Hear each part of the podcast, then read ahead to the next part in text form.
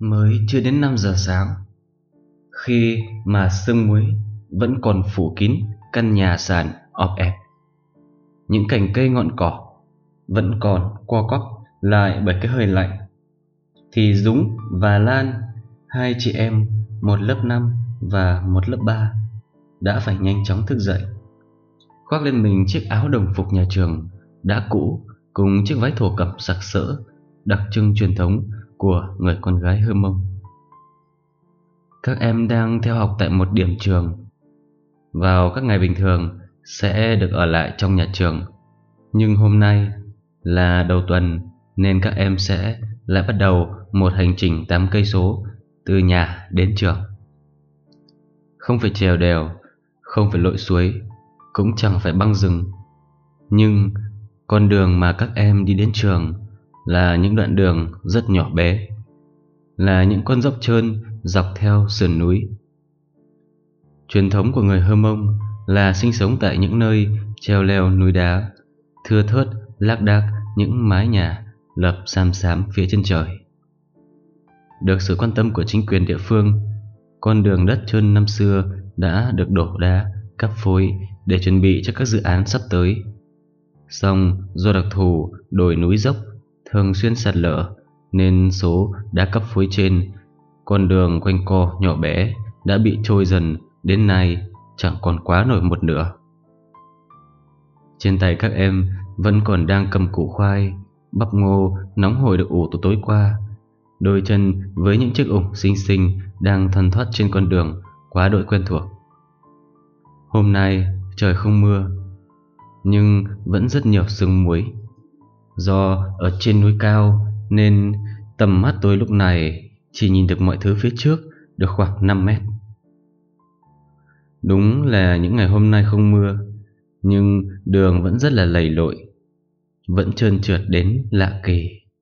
Có lẽ là do con đường sương cả đêm nước đọng lại hai bên sườn núi và ngọn cây nhỏ làm cho con đường ấy lầy lội như vừa trải qua một cơn mưa lớn vậy.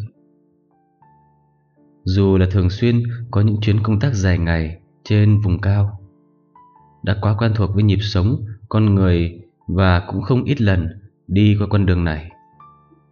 Nhưng cũng chẳng thể nào theo nội bước hai em nhỏ, dù mới chỉ là 9 và 11 tuổi. Phải chăng các em đã có rất nhiều lần phải tự mình đi lại trên cung đường hành trình kiếm lấy con chữ này? Gia đình có hoàn cảnh khó khăn về kinh tế, bố, mẹ của Dũng và Lan đi làm ăn xa ở biên giới Mường Khương, Trung Quốc. Cố gắng kiếm lấy từng đồng tiền trang trải cho gia đình, nhà có ba chị em phải ở cùng ông bà. Dưới Dũng và Lan là một em trai mới hơn một tuổi, nên hai em phải tự mình chăm lo việc nhà, việc cá nhân, việc học. Ông bà cũng sẽ đưa cả em nhỏ lên trên nương rẫy từ sớm hôm nay. Sau một tiếng rưỡi đi bộ, Dũng và Lan cũng đã đến được điểm trường. Trên khuôn mặt hai em rạng rỡ nụ cười cùng những người bạn. Vì hôm nay là đầu tuần, các em sẽ dự lễ chào cờ định kỳ. Những chiếc bàn học cũ kỹ, xịn màu, trải qua nhiều năm tháng, nhưng các em vẫn sắp xếp rất gọn gàng, ngăn nắp sách vở, mọi thứ đều hàng hàng, lối lối. Chúng tôi có cho chị em Dũng và Lan một chút tiền để các em có thể tự mua sắm, sinh hoạt hàng ngày tại đây. Nhưng Dũng dặn em mình nhất định không được nhận. Với đôi mắt long lanh, đầy ước mơ hoài bão ấy, thật khó xử. Sau đó chúng tôi đành phải đổi tặng cho các em những quyển vở và những cây bút. Chỉ tranh thủ trong chuyến đi công tác nên không thể chuẩn bị đủ những thứ hỗ trợ cho tất cả các em nhỏ tại điểm trường. Chỉ mong rằng những món quà nhỏ bé ấy có thể tiếp thêm chút động lực nào đó cho Dũng và Lan trên hành trình đi tìm tri thức. Trước khi rời đi, thật may mắn có dịp được tâm sự với một cô giáo của các em nhỏ. Cô Hàng Thị Sang nghẹn giọng chia sẻ, không chỉ Dũng và Lan là những em nhỏ có hoàn cảnh khó khăn tại đây. Hầu hết các em học tại điểm trường này đều phải vượt qua những đoạn đường dài từ rất sớm mới có thể đến được. Về phía Dũng và Lan thì trước đó bố em là người nghiện rượu nặng thường xuyên chửi bới, thậm chí xảy ra bạo lực gia đình. Chịu áp lực từ phía gia đình mà cứ dăm bữa bố em lại phải xuống trạm xá dài dài vì những bệnh về gan, dạ dày mà rượu phát ra. Chính vì vậy, Dũng đã nhiều lần phải bỏ học. Xong, nhà trường đã có gặp gỡ, thuyết phục gia đình cho em tiếp tục theo học và hỗ trợ hết mức, tạo điều kiện. Bên cạnh đó, chính quyền địa phương cũng đã nhiều lần khuyên nhủ giúp cải thiện nhận thức về bình đẳng giới và tiếng nói của người phụ nữ. Chính quyền các cấp có nhiều biện pháp tuyên truyền, giáo dục bằng nhiều hình thức. Nhưng nhìn chung, nhận thức về pháp luật của người dân nơi đây vẫn còn bị hạn chế rất nhiều. Một năm trở lại đây, bố em đã không còn nghiện rượu, trí thú lên nương, lên dãy làm ăn, rồi dần xin việc được tại khu biên giới Mường Khương Trung Quốc. Cũng biết chăm lo cho gia đình, vợ con hơn, thế nhưng di chứng do bia rượu lâu ngày vẫn không thuyên giảm. Thậm chí sức khỏe của bố em yếu đi rõ rệt Có những lần phải chuyển xuống bệnh viện huyện để điều trị Từ nhỏ em đã phải chăm lo cho việc gia đình Chăm lo cho hai em nhỏ Hỗ trợ việc nhà cho ông bà từ con gà, con vịt Bữa cơm củ sẵn Có lần Dung nói với cô Sang rằng Con không sợ vất vả Con chỉ sợ phải nghỉ học. Con rất muốn được học chữ Được đến trường cùng bạn bè Nhưng không biết bố mẹ có nuôi con ăn học được đến bao giờ. Bố con bệnh nặng lắm cô ạ. Cô bé rơm rớm nước mắt tâm sự. Thương cô học trò nhỏ. Cô sang đi quyên góp bạn bè Đồng nghiệp Từng bộ quần áo, sách vở Và tiền mặt cho Dũng và Lan. Hoàn cảnh khó khăn là vậy Nhưng Dũng vẫn học hành rất chăm chỉ. Hai năm gần đây Em đều có kết quả học tập rất tốt Thái độ rất quyết tâm, lễ phép. Cô Sang xúc động kể rằng Có lần Dũng tâm sự Nhiều lần bố con đau lắm Nhưng không có tiền để đi viện Bố toàn phải cố chịu đau thôi. Bố sợ đi viện tốn tiền, Sẽ không có tiền mua gạo Cho chị em con ăn Nhưng kể bây giờ lại làm ăn xa nhà, Vất vả nữa, Thì con không biết bố và mẹ sẽ như thế nào Con ước mơ có thể học giỏi và trở thành bác sĩ để sau này có thể chữa trị được cho bố mình và những người trong làng bản của con. Nhưng con chỉ sợ bố mẹ không thể nuôi con ăn học. Cô bé nói. Về phía cô Giang, bản thân cô là người dưới thị trấn. Từ khi ra trường đã được phân công nhiệm vụ giảng dạy tới điểm trường này. Đường đi lại khó khăn, cách nhà vài chục cây số, nhưng muốn lần từ nhà lên đến điểm trường lại phải mất đến 3-4 tiếng đồng hồ, thậm chí là lâu hơn nếu vào những ngày mưa gió xảy ra sạt lở.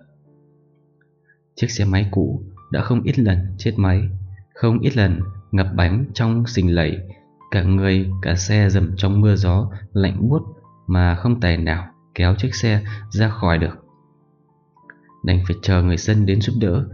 Ở trên điểm trường này, mọi thứ đều thiếu thốn, từ cơ sở vật chất, đồ dùng sinh hoạt, đồ ăn thức uống, mọi thứ phải tự trồng lấy. Muốn ăn, muốn mua cái gì, phải nhờ người dân vào những ngày chợ phiên đi ngang qua xuống chợ để mua giúp.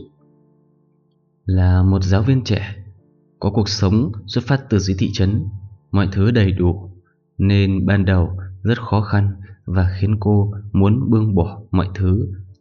Nhưng nhìn những em học sinh của mình Hoàn cảnh gia đình và bản thân còn khó khăn hơn mình rất nhiều. Giáo viên bám bạc ngày lại càng ít dần đi.